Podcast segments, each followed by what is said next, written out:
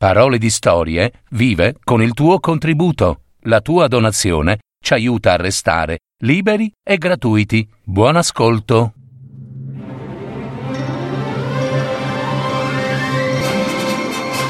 Fiabe, favole, racconti, leggende. Adattamento e messa in voce di Gaetano Marino. www.paroledistorie.net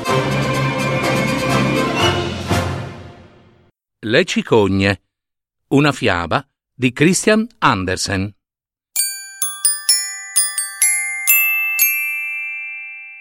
Sull'ultima casa di un villaggio si trovava un nido di cicogne. Mamma cicogna se ne stava sempre nel nido con i suoi quattro cicognini, i quali si affacciavano con i loro piccoli becchi neri che poi sarebbero diventati rossi.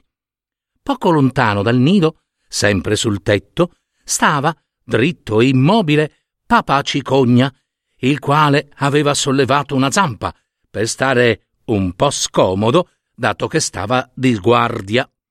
Sembrava scolpito nel legno, tanto era immobile. È molto elegante che mia moglie abbia una sentinella vicino al nido, pensava. E non possono sapere che sono suo marito. Credono sul serio che sia stato ingaggiato per stare qui fa proprio una bella impressione. E intanto continuava a stare lì su una zampa sola. Per la strada giocava un gruppo di ragazzi. Vedendo le cicogne, uno dei più spavaldi intonò la vecchia canzone delle cicogne, ma la cantavano con queste parole come la ricordava papà Cicogna.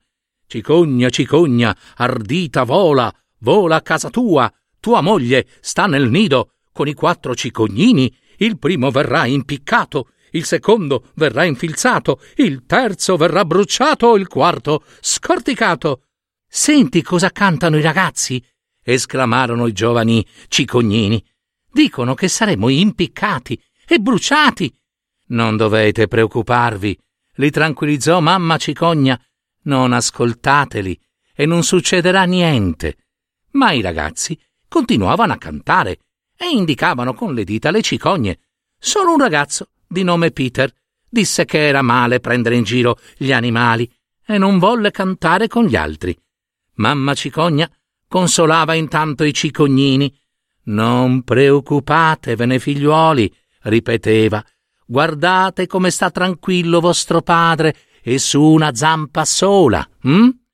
Abbiamo tanta paura però noi dicevano i giovani cicognini, nascondendo la testa in fondo al nido. Il giorno dopo i ragazzi si radunarono di nuovo per giocare e vedendo le cicogne ricominciarono con la loro canzone. Il primo verrà impiccato, il secondo verrà bruciato. Verremo davvero impiccati e bruciati? domandarono i cicognini. Ma certo che no, figliuoli, dovete imparare a volare e ve lo insegnerò io. Poi andremo nel prato e faremo visita alle rane, che si inchineranno davanti a noi dicendo Era, era, e noi le mangeremo. Sarà proprio un divertimento. E poi, chiesero i cicognini, e poi si raduneranno tutte le cicogne che sono in questo paese e cominceremo le manovre autunnali. In quel momento bisogna saper volare bene, eh? È molto importante perché il generale infilzerà con il becco coloro che non sanno volare, quindi cercate di imparare quando eh, inizieranno gli esercizi. Su.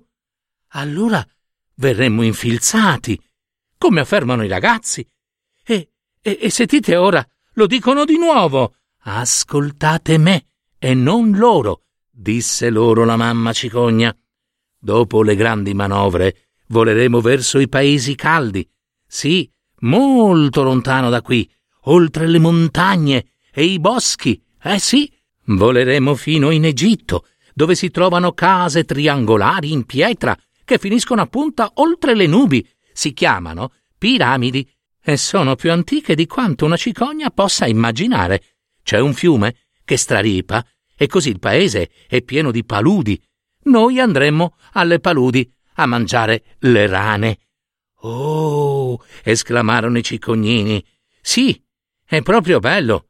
Non si fa altro che mangiare tutto il giorno. E mentre noi là stiamo così bene, in questo paese non rimarrà una sola foglia sugli alberi. Qui sarà così freddo che le nuvole geleranno e si romperanno, facendo cadere piccoli pezzetti bianchi. Naturalmente intendeva la neve, ma non sapeva spiegarsi più chiaramente. Anche i ragazzi cattivi si romperanno per il freddo? Domandarono i cicognini. Oh no, no, no, non si romperanno per il freddo, ma ci andranno vicino e dovranno restare chiusi ad ammuffire in una stanza buia. Voi intanto volerete in un paese straniero dove ci sono fiori e dove splende il sole. Ormai era passato del tempo e i cicognini erano cresciuti e riuscivano a stare in piedi nel nido per guardarsi intorno e papà cicogna arrivava ogni giorno con belle, buone e squisite rane, piccoli serpentelli e tutte le altre cose buone che piacevano alle cicogne e che lui riusciva a trovare. Com'era divertente vedere le acrobazie che faceva per loro. Metteva la testa sulla coda e col becco faceva il verso della raganella e poi raccontava loro storie che parlavano della palude.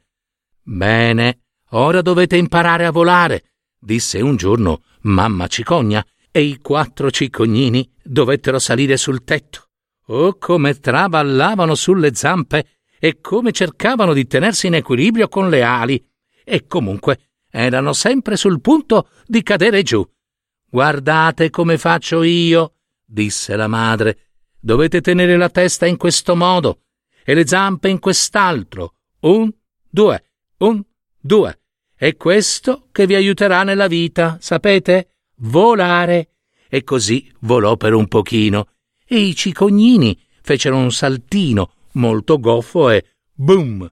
si ritrovarono per terra, perché il sedere era troppo pesante. Io non voglio volare, disse un cicognino, e si rifugiò nel nido. Non mi importa di andare nei paesi caldi. Allora resterai qui e morirai di freddo quando verrà l'inverno. Ah, vuoi che vengano i ragazzi a impiccarti o bruciarti o infilzarti? Ora, ora te li chiamo. No, no, no, no, no, gridò il cicognino e saltò di nuovo sul tetto vicino agli altri il terzo giorno sapevano già volare. Tutti. Un pochino, eh? Però sapevano già volare. E così credettero di potersi già librare nell'aria.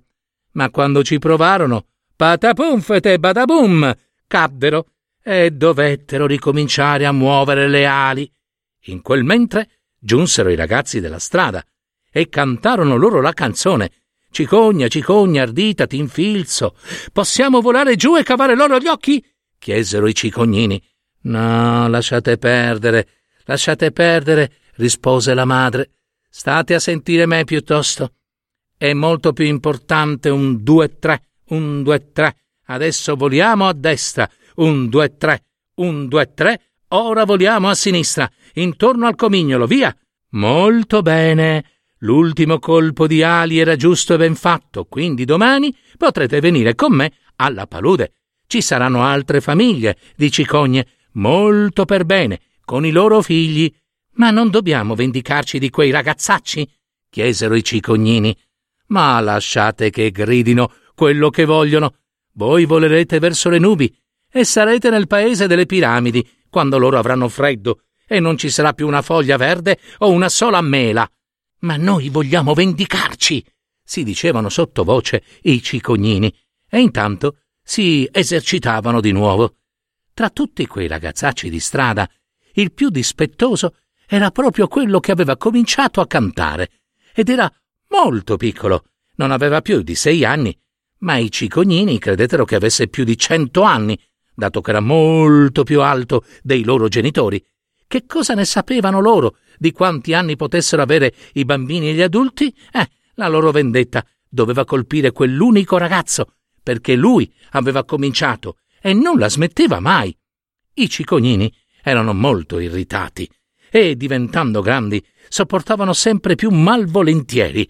Alla fine la madre dovette promettere che si sarebbero vendicati, ma voleva aspettare l'ultimo giorno trascorso in quel paese. Dobbiamo prima vedere come ve la cavate alle manovre se sbaglierete e il generale vi infilzerà il becco nel petto, allora i ragazzi in un certo senso avrebbero ragione, no? Staremo a vedere. Ah, vedrai, vedrai, mamma, le dissero i cicognini, e fecero del loro meglio. Si esercitarono ogni giorno e impararono a volare con tanta facilità e grazia che era un piacere guardarli. Venne l'autunno. Tutte le cicogne cominciarono a radunarsi per volare verso i paesi caldi, quando da noi c'è l'inverno. Che manovre! Dovevano volare sui boschi e sui villaggi solo per mostrare le loro capacità, perché era un gran viaggio quello che si accingevano a compiere. I cicognini volarono con una tale grazia che ottennero ottimo con rane e serpenti. Era il voto più alto e le rane e i serpenti si potevano mangiare. E così fecero i cicognini. Adesso possiamo vendicarci, dissero. Certo, rispose la madre. Ho pensato una giusta vendetta. Io so dove lo stagno in cui si trovano tutti i bambini piccoli, in attesa che le cicogne li portino dai loro genitori. Questi cari neonati dormono e sognano cose bellissime che non sogneranno mai più. Tutti i genitori desiderano quei bambini e tutti i bambini desiderano un fratellino o una sorellina. Ora noi andremo allo stagno e porteremo un bambino a ogni ragazzo che non ha cantato quella cattiva canzone e non si è burlato delle cicogne, mentre quanti l'hanno fatto non avranno niente, almeno per quest'anno. Niente. Non gli porteremo assolutamente nulla, né un bambino, né una bambina, né un fratellino, né una sorellina. Così piangeranno. Invece, a quel bravo ragazzo che aveva detto è male prendersi gioco degli animali. Non l'avete dimenticato, vero? Ebbene, a lui porteremo sia un fratellino che una sorellina. E dato che quel ragazzo si chiama Peter, anche voi tutti vi chiamerete Peter. E le cose andarono proprio così, e tutte le cicogne si chiamarono Peter, e così si chiamano ancora oggi Peter.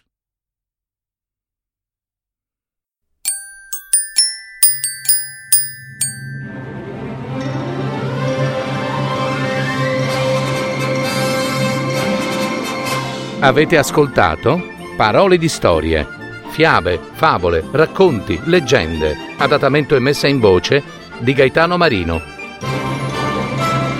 www.paroledistorie.net